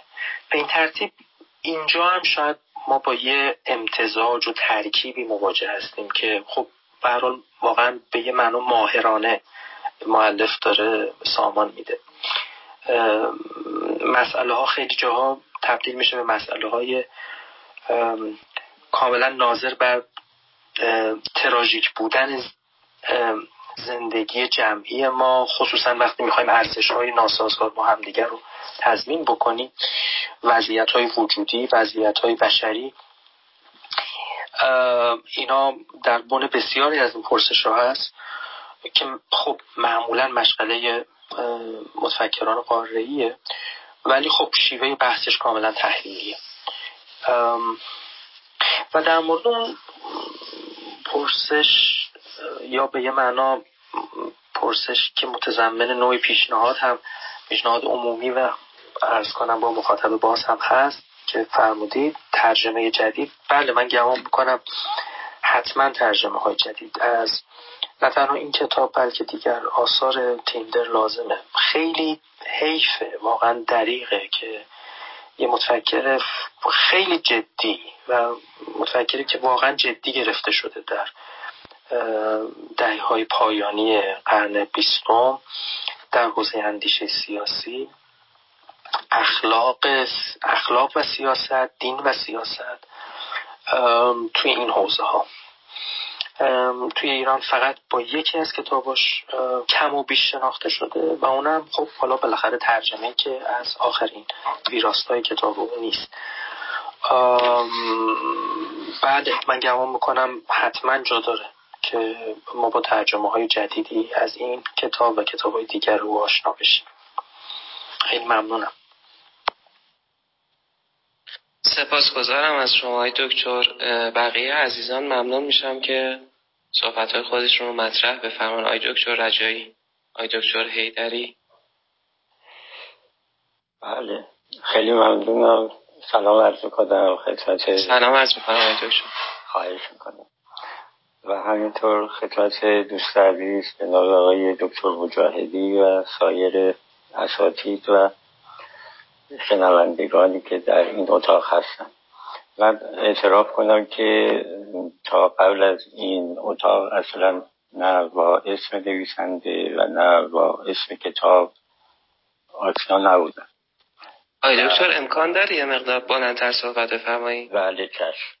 ممنون بود که من تا قبل از این اتاق از این وجود این کتاب و از نویسنده بیخبر بودم. بنابراین هیچ ذهنیتی ندارم و هر چه که اطلاع به دست آوردم از فرمایشات جناب دکتر مجاهدی بود. مقدمتا ارز کنم که من مراجعه کردم در حین فرمایش ایشون به خود کتاب و ترجمه. دیدم که در اصطلاح تارنمه ایرانی مترجم رو محمود صدری نه آقای دکتر محمود صدری که دوست ما و استاد ما در آمریکا هستن. بلکه آقای محمود صدری هستن که از قضایشون هم دوست قدیمی بنده هست و روزنامه‌نگار هستن. حالا اینطور که من دیدم. و در و در آثار آقای دکتر محمود سعدی هم ندیدم که این کتاب ترجمه ایشون باشه. به هر حال حالا این خیلی اهمیتی در محتوای کتاب نداره. اونطور که من از فرمایشات دکتر مجاهدی در این در این مقطع و در این نوبت متوجه شدم دیدم سه مفهوم اساسی رو اشاره کردن در مورد طرح این کتاب یکی بحث بحران بود یکی بحث پارادوکسیکال بودن مزامین سیاست بود و یکی هم که خب بحث طبیعتا و به خصوص وقتی که فرمودن که بیشتر به سنت فلسفه تحلیلی نظر دارند بحث نقد و نقادی بود. و اینها خب نکات اساسی است. در مورد بحران خاطرم هست که لو گفته بود که بحران دنیای مدرن یا دنیای جدید بحران فلسفه سیاسی است. و او البته برخلاف به اصطلاح سنت هایدگری معتقد بود به ارجاب فلسفه کلاسیک یونان. و نمی‌دونم که و البته آقای دکتر مجاهدی گفتن که ایشون نویسنده در قبال طرح بحران هیچ راه حلی ارائه نمیده. لو اشتراس به احیای فلسفه سیاسی کلاسیک فکر می‌کرد و البته با شرح و بست های ویژه‌ای که او انجام می‌داد. در مورد پارادوکسیکال بودن که نکته اساسی است من البته همچنان که خب مطلع هستی بیشتر به سنت های اندیشه چپ علاقمندم. و چون بیشتر یک اکتیویست هستم تا یک اهل نظر اونها به مذاق من بیشتر خوش میاد. و همین جهت این رو از آدورنا که خب البته او هم احتمالا از هگل با اون گرفته به این نکته اشاره داره که مسائل اساسی دچار آنتاگونیسم ذاتی هستند و آقای دکتر مجاهدی اشاره کردن به مضمون فراکسیس که البته نمی‌دونم چرا در این کتاب اشاره شده یا بست پیدا کرده واضحه که در اندیشه چپ اندیشه چپ فراکسیس خب واضحه که در یک حوزه یک ساحت عملی مشخص داره یعنی وحدت نظر و عمل. یعنی آنتاگونیزم ذاتی مسائل در سیاست در نهایت از تعملات تنهایی به دست نمیاد چون اینها این آنتاگونیزم ذاتی یک ریشه در تاریخ و عمل داره. که این رو هم اگر توضیح بدن که به این آنتاگونیزم که عنوان پارادوکسیکال بودن به درستی البته اشاره فرمودن کتاب آیا فقط در در اینجا توقف می‌کنه یا یک افق هم نشون میده. در حوزه این که فرمودن که اصل این کتاب می‌خواد نشون بده که مسائل چقدر پیچیده هستن. تا اونجایی که بنده می‌فهمم همه مسائل مهم حوزه تفکر مسائل ساده ای هستند و اتفاقا اصل تفکر بر این هست که نشون بده که ساده پیچیده است. و این دیالکتیک ماجراست یعنی همه اموری که ما به سادگی در موردش حرف می‌زنیم مثلا زیبایی بگیم این نقاشی زیباست. وقتی که صحبت میشه که چرا زیباست در نهایت نمی‌تونیم توضیح بدیم. و اینجاست که این نکته که بیشتر در فلسفه قاره‌ای مطرح هست که مسائل حقیقت در ابهام کش میشه. و این است که البته نه می‌زنه به همون آنتاگونیسم ذاتی و از اونجا در حوزه نگاه حداقل کفگرایانه تر به پراکسیسی منجر میشه که یک بحث تاریخی است و دیگه حالا احتمالا در نوبت های بعدی دیگه نباید ورود بکنیم به بحث هایی که آقای دکتر مجاهدی هنوز وارد پسرهای بعدی کتاب نشد. فکر کنم همینقدر کفایت می‌کنه و بسیار هم استفاده کردم و همین که صدای دوست و برادر عزیزم دکتر مجاهدی رو شنیدم خودش برای بنده مختنم بود و بحره بود. خیلی ممنون.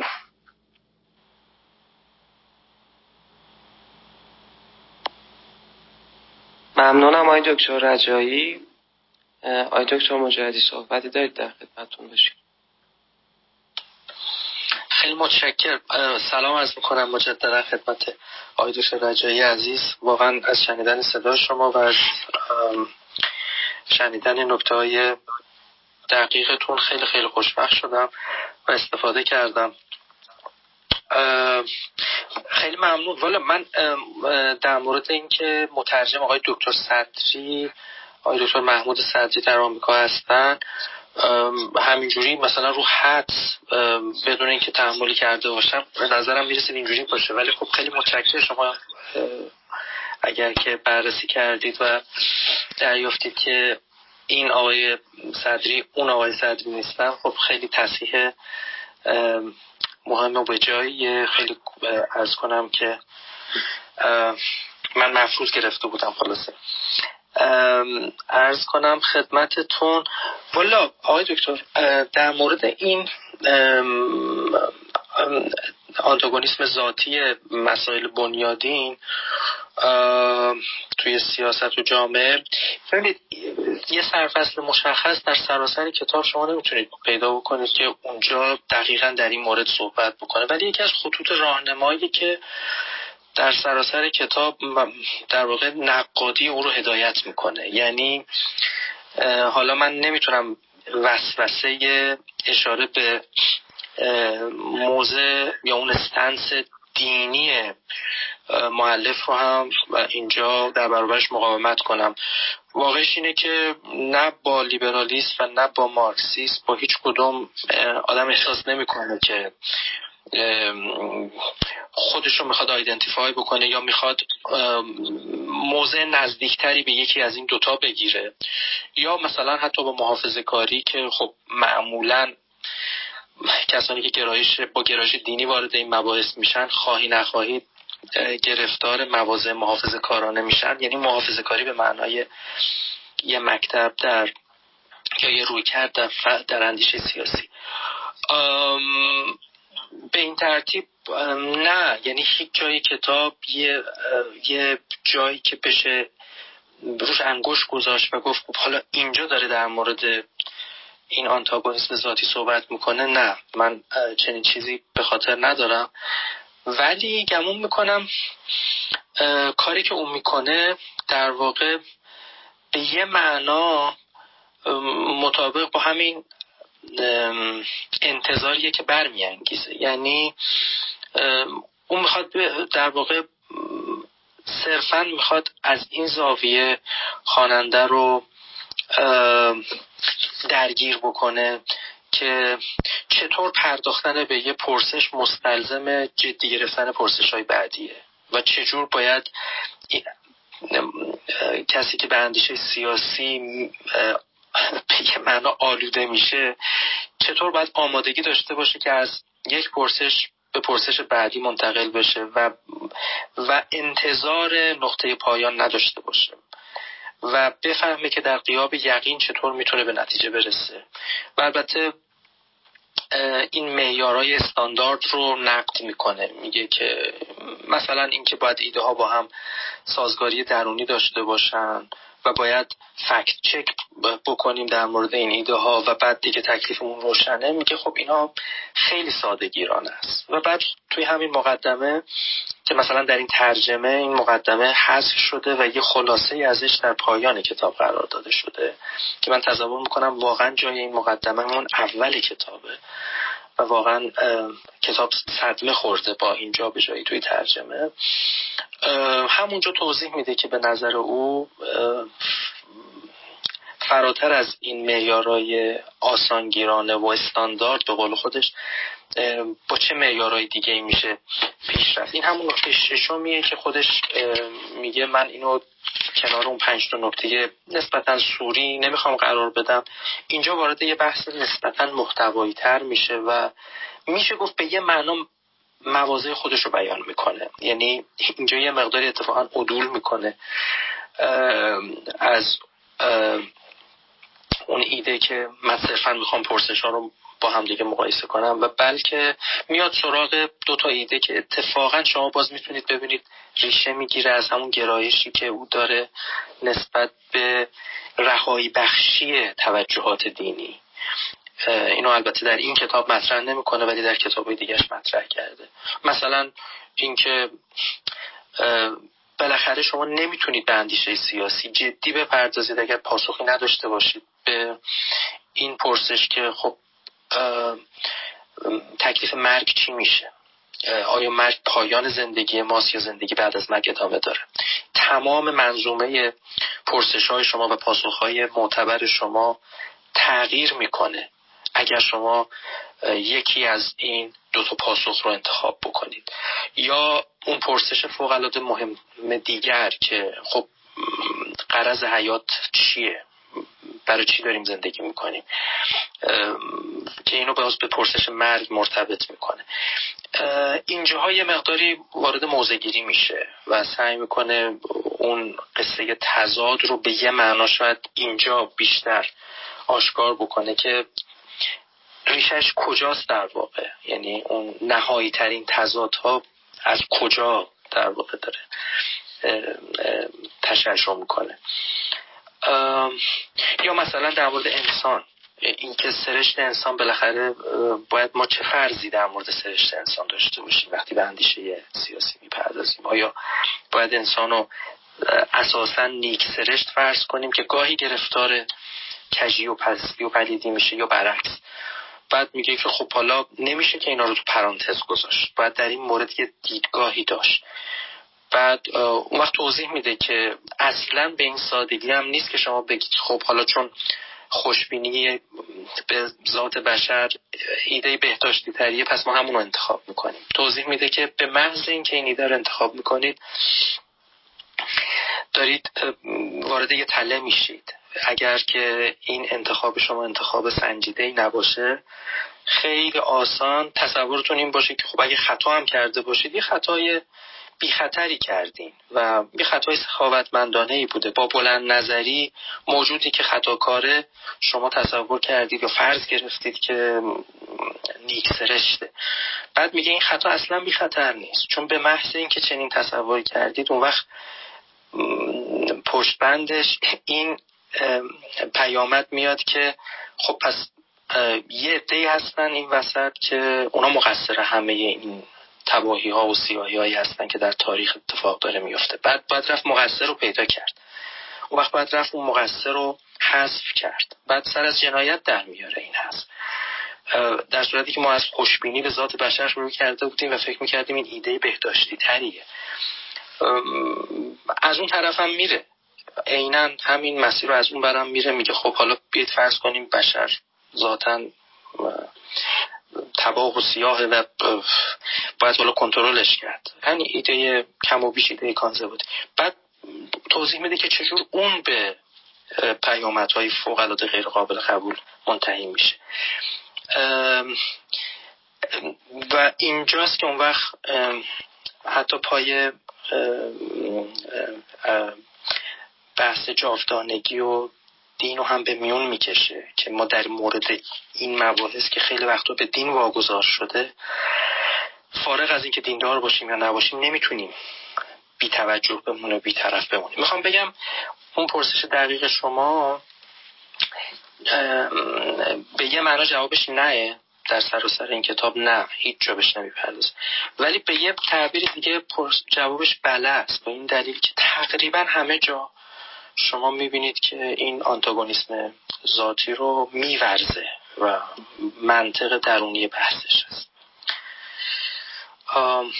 آها اون وقت اون فصل آخر کتاب که در مورد تاریخه اونجا یه مقداری جدیتر به اندیشه چپ می‌پردازه و خب البته رو کردش رو کرده نقادانه تریه و به این آسرونی ارز کنم تن به ایده های چپ نمیده ولی خب اونجا یه مروری می‌کنه روی ایده های چپ و باز با همین روی کرده نقادانه سعی می‌کنه نشون بده که چطور اینا از کنار سوال عبور کردن.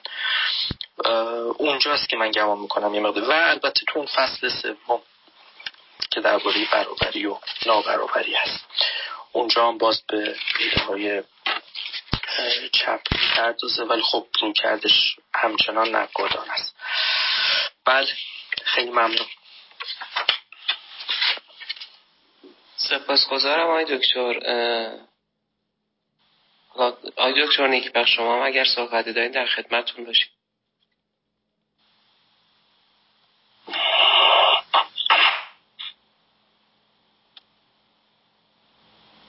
فکر کنم آقای کدیور دارن با تلفن صحبت می‌کنن. آقای دکتر هیدری دکتر هیدری در خدمتتون هستیم. سلام عرض می‌کنم. منتظر هستیم صحبت شما رو بشنم منم عرض سلام و ادب دارم خدمت همه دوستان و سروران عزیز. از آقای دکتر مجاهدی دوست عزیزم خیلی تشکر می‌کنم که هم کتاب خیلی مهم و کلاسیکی رو برای تدریس انتخاب کردن و هم بحثا رو خیلی خوب و جذابی عرضه می‌کنن. من یه سوال من در مورد این کتاب خیلی پرسش ها دارم که این پرسش ها رو می‌ذارم تو یکی یکی این فصل ها که وارد میشیم اونجا مطرح بکنم. ولی چون تو این فصل در مورد عنوان political thinking صحبت می‌کنه تو مقدمش هم میگه که چرا عنوان political thinking رو داره انتخاب می‌کنه برای این کتاب. و هر جام اسم political thinking میاره ایتالیک میاره. من یه سوالی خدمتتون داشتم. ببینید تو این حوزه من اونجوری که من جمع کردم چهار تا اصطلاح نزدیک به هم وجود داره. یکی همین political theory ـه نظریه سیاسی. یکی political thought یعنی تفکر سیاسی. یکی political philosophy میشه فلسفه سیاسی. یکی political science میشه علم سیاست. که این سه‌تای اولی رو اسم مصدرم ازش درست می‌کنن که شما به درستی اشاره کردین گفتین که مثلا political thought فرق می‌کنه با political thinking اون تود به فراورده توجه داره thinking به فرایند توجه داره چون حالت استمراری می‌گیره و چیز می‌کنه اینا. یا political theory میشه political theorizing که میشه نظریه پردازی سیاسی یا political philosophy اسم مصدرش میشه doing political philosophy اینو به کار می‌برن اینو ولی یه کسایی که این تقسیم بندی رو می‌کنن و در این مورد بحث می‌کنن یک نکته ظریفی میگن. میگن تو نظریه سیاسی political theory و تو political philosophy political science ما روش داریم متد داریم. و این متد به شما میگه که از مسیر A حرکت بکنی چجوری به مسیر B برسی. یعنی حالت دیسیپلین داره نظاممند داره. ولی political thinking یک همچین حالت آنارشی و حالت هرج و مرجی داره و معلوم نیست که متدش و قواعدش چیه. تو این کتابم من قبلا اینو چیز کرده بودم ولی به برکت کلاس شما با دقتم توی مدت می‌خونم که آیا با اون شسته‌رفتگی که اون سه‌تا حوزه دارن نظریه سیاسی فلسفه سیاسی و علم سیاست متد درست حسابی دارن و شسته‌رفته دارن و تو رو از یک مسئله به یه جواب میرسونن. آیا تفکر سیاسی این همچین حالتی داره؟ و ممکنه جواب بدین که تو فرمایشاتتون بود این بود که نمی‌خواد بگه که به همه مسائل جواب دارن از اتفاقا political thinking می‌خواد بگه که نه مسائل ماندگار تفکر سیاسی نمیشه جوابای قاطعی بهش داد. اینجا یه سوالی مطرح میشه که رالز تو تاریخ فلسفه سیاسیش میگه میگه چون سیاست امور عملیه آیا میشه امور عملی رو همچین پادر هوا نگه داشت یا نه؟ خلاصه تو امور عملی باید حتما یه جوابی ولو قانع نکننده یعنی قانع ما رو قانع نمی‌کنه ولو جواب غیر قطعی باید تو مقام عمل خلاصه یه جوابی بدیم. ولی این خواستم این نکته رو مطرح کنم. آیا این عنوان political thinking مطرح کردن به خاطر این حالت آنارشی که خود thinking داره نسبت به theory نسبت به philosophy و science آیا یک این به نظر شما این خطر رو در کمین خودش نداره یا نه؟ میبخشین پرگویی کردن. ممنونم آقای دکتر هیدری آقای دکتر مجاهدی در خدمتتون هست خیلی متشکرم. منم سلام مجددا عرض می‌کنم خدمت آقای دکتر حیدری. خیلی ممنونم. خیلی دقت ورزی به جا و ظریفی بود آقای دکتر. خب حالا به این مجموعه پالیتیکال ایدئولوژیز هم میشه اضافه کرد و همجور که میفرمایید یه تلقی وجود داره و اونم این است که توی اون چهار حوزه یا سه حوزه دیگه غیر از political thinking در واقع یه جور سیطره متد وجود داره ولی اینجا انگار اینجوری نیست. من اینجا به نظرم دو تا دست کم دو تا جواب میشه مطرح کرد. یعنی دو تا ایده دیگه برای اینکه بحث پیش بره. یه ایده اینه که حالا واقعا توی political theory وحدت روش وجود داره یا توی political philosophy یا political science. به نظر نمی‌رسه اون در واقع روشمند بودن به معنای مشخص بودن تکلیف محقق در هر کدوم از این سه یا چهار حوزه غیر از political thinking هست. آره بالاخره نظاممندتره روشمندتره. ولی اونجا هم شما با یه تنوع و تکسری از روش ها مواجه هستی ولی جواب یه مقدار ایجابی تر اگر این جواب اول نکته اول سلبی باشه به حالا به یه معنا نکته ایجابی تر شاید اینجا این باشه که نسبت political thinking با یا چهار حوزه دیگه چیه؟ من تصور نمی کنم political thinking یه حوزه باشه در عرض اون سه یا چهار حوزه دیگه. به تعبیر دیگه محصول political thinking خودش رو در یکی از اون سه یا چهار حوزه دیگه نشون میده. محصول political thinking یا نهایتا میشه political theory یا میشه political philosophy یا میشه political science یا میشه political ایدئولوژی یعنی نهایتا این فکر نقادانه رهای رهایی بخشی که در واقع می‌خواد دائما افقهای تجربه شده رو پشت سر بگذاره و افقهای جدید باز بکنه. وظیفه خودش رو افق گشایی می‌دونه و از این قبیل نهایتا یه جایی به قول شما چون سیاست درسه عمله پاشو می‌ذاره روی زمین. و بسته به این که با چه متدی بیاد پایین و پاشو بذاره روی زمین اون وقت یا به زبان نظریه های سیاسی با ما حرف می‌زنه یا به زبان فلسفه یا به زبان علم یا به زبان ایدئولوژی.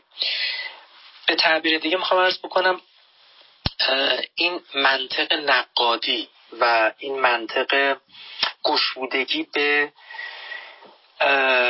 تنوع و تکسر روش ها و اینکه political thinking حالا توی اشارات مؤلف هم جا به جا توی این کتاب میاد البته توی مقدمه یه مقداری شاید غلیظ‌تر که در واقع political thinking برای او یه همونطور که جناب هم اشاره می‌کنید یه یه کنشیه که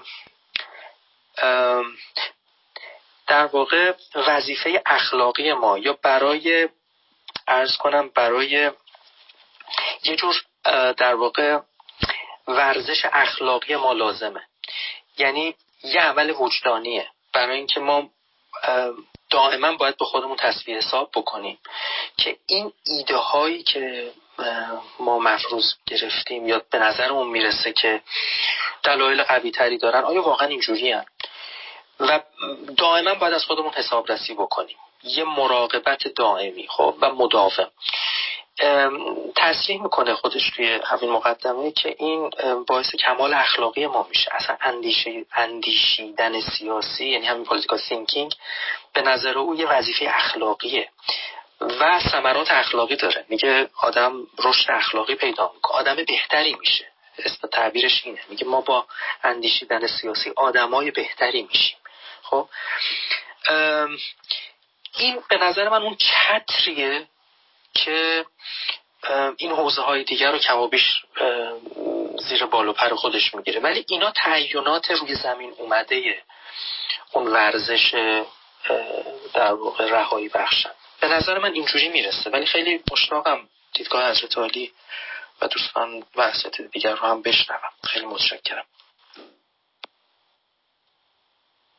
آقای دکتر در صحبتی دارین شما در ادامه؟ نه خیلی ممنون. من دیگه زیاد صحبت نمی کنم که دوستان دیگه هم صحبت بکنم به جلسات آینده در مورد این کتاب خیلی مهمی که ایشون انتخاب کردم بحثایی دارم که به مرور ارائه می‌کنم خیلی ممنونم. آقای دکتر مجتهدی در خدمتتون هستیم.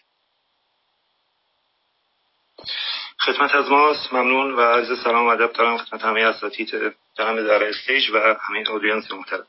ممنون از فرصتی که به بنده دادید. حالا من بیشتر دوست داشتم شنونده باشم ولی این بحث آخر و این سوالی که دکتر هیدری مطرح فرمودن منو یه خورده به یک سوال دیگری تو ذهنم ارجاع داد که یه مقایسه که بخوایم در رابطه با کتاب تیندر با کتاب اسپریکنز بکنیم هر دو به نظر نمیاد دکتر مجاهد که از یک منظر به بحث فکر کردن و توری یعنی روش شناسانه نگاه می‌کنن.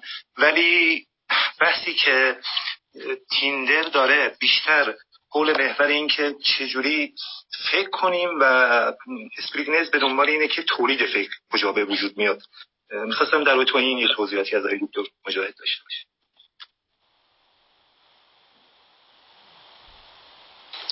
خیلی مج... خیلی متشکرم آقای دکتر مشتهدی عزیز. والا اون کتاب آره اون کتاب تامس اسپریگنز کتاب جالبیه دیگه. از غذا اونم در واقع کتاب تعلیمیه. منتها خب به نظر می‌رسه که دو تا وظیفه مختلف اینا دنبال می‌کنن. یعنی یا دو تا به افق مختلف رو پیش روی خودشون می‌بینن.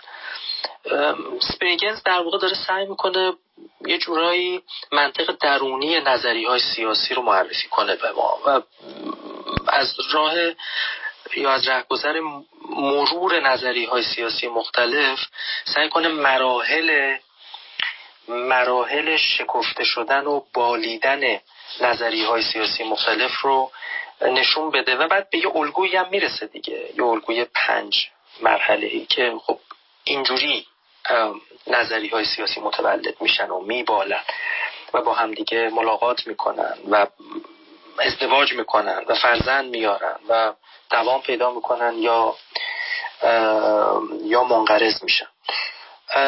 یه همچین نگاهی داره. ولی کاری که اینجا تیندر می‌کنه در واقع درگیر کردن خواننده است با این پرسش های اساسی و اتفاقا خیلی دنبال الگو دادن یا مرحله بندی کردن اندیشه سیاسی نیست. در واقع داره سعی می‌کنه بگه ببینید این پرسش ها که همدیگر رو تدایی می‌کنن اینا قرنها بهشون بشر اندیشیده و قطب شکل گرفته در زیل این پرسش ها و این پرسش ها همچنان گشودن چرا که این قطب از پس همدیگه بر نمیان. و اون وقت شما خودتون رو در واقع در یه وضعیت وجودی می‌بینید چیزی که نویسنده بارها تو کتابش اشاره می‌کنه که ما در اندیشه سیاسی یا در اندیشیدن سیاسی در یه وضعیت وجودی قرار می‌گیریم که این وضعیت وجودی ما رو فرا می‌خونه به اینکه اون آسایش و آرامش کسی که پاسخ یافته اون رو فراموش کنیم و راه بیفتیم و به این خالی بودن دستمون به فقرمون اعتراف بکنیم و تصور نکنیم که راهی رو رفتیم و تمام شد. فکر می‌کنم دو تا الگوی متمایزه و فایده که تو اون کتاب هست البته تو این نیست و البته بالعکس. بله. این چیزی که به ذهن من می‌رسه اساتید دیگه اگر بتونن راهنمایی کنن استفاده می‌کنیم. ممنونم آقای دکتر. من لازم به توضیح می‌دونم فایل صوتی این جلسات و جلسه امشب در کانال تلگرامی درس گفتارهای حلقه دیدگاه نو بارگذاری میشه. دوستان برای شنیدن مجدد یا به اشتراک گذاری واسه سایر دوستانشون می‌تونن از اونجا استفاده کنن. آقای دکتر چهاران من چندین بار تلاش کردم شما رو دعوت کنم روی استیج. امکان پذیر نشد. نمی‌دونم چه مشکلی وجود داره. با توجه به زمانی که در اختیار داریم فکر کنم حتی اکثر می‌تونیم در خدمت یه نفر از اساتید و حاضران در تالار باشیم. تقریبا من یه توضیح خیلی کوچیکی بدم در مورد آنچه که آقای دکتر رجایی گفتن از آقای دکتر مجاهدی عزیز پرسیدن و اون مترجم کتاب. منم در واقع توی ترجمه ها یعنی سیوی آقای دکتر محمود صدری رو که همه می‌شناسیم تو دانشگاه تگزاس استاد جامعه شناسی دیدم. اصلا ترجمه ای از ایشون نیست. به احتمال زیاد چون آقای دکتر رجای خودشونم کار روزنامه نگاری کردن ما یه محمود صدری داریم که ایشون سالها توی روزنامه همشهری خبرنگار بودن. فکر می‌کنم اون آقای صدری باشن. به احتمال خیلی خیلی زیاد ولی هم آقای دکتر مجاهدی می‌تونن از آقای دکتر محمود سعدی بپرسن ما هم می‌تونیم بپرسیم و همین یکی دو روزه به اطلاع رسانی می‌کنیم. این نکته رو می‌خواستم خدمت دوستان بگم. خیلی ممنونم آقای دکتر کاجی.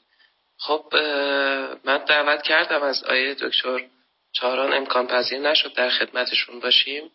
آقای دکتر سلطانی هم اگر صحبت دارن دعوت کنم روی استیج و بقیه عزیزان. خب گویا از دوستان فرد دیگری آمادگی برای صحبت کردن یا موضوع خاصی رو ندارن که مطرح کنند. آقای دکتر مجاهدی اگر مطلب پایانی رو دارید بفرمایید در خدمتتون. نه والا عرض دیگه ای ندارم.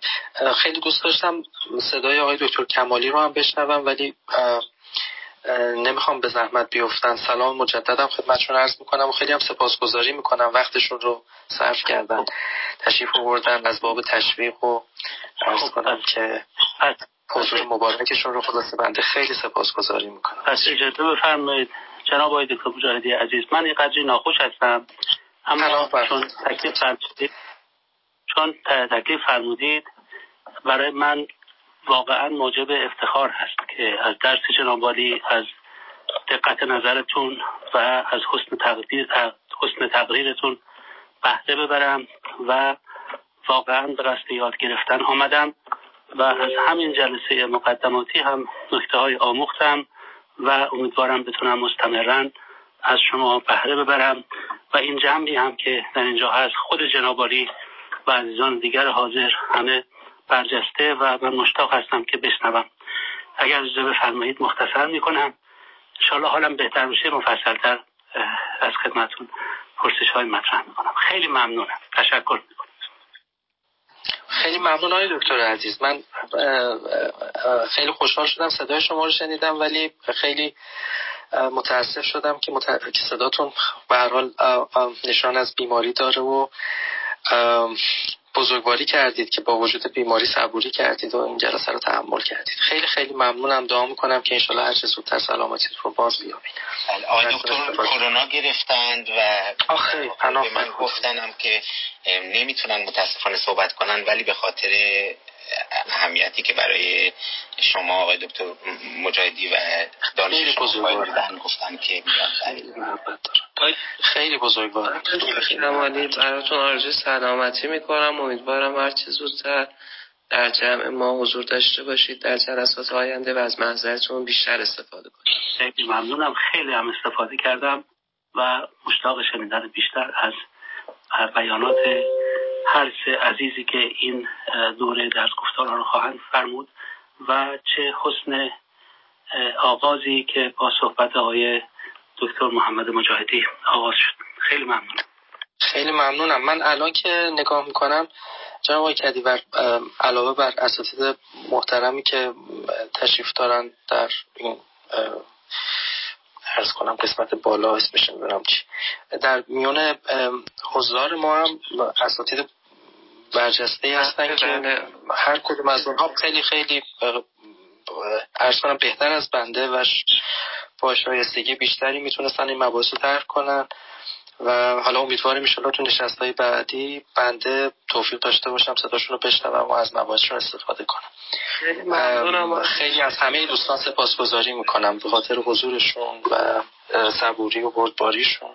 امیدواریم که انشالله این جلسات همین مقدار که وقت می‌گیره از دوستان خیلی بی هم نباشه. خیلی خیلی متشکرم از شما. خیلی ممنونم از شما های دکتر و همه عزیزانی که در تالار حضور داشتن. بنده برای بقیه اساتید هم پیام ارسال کردم که اگر که فرصت دارن در خدمتشون باشیم.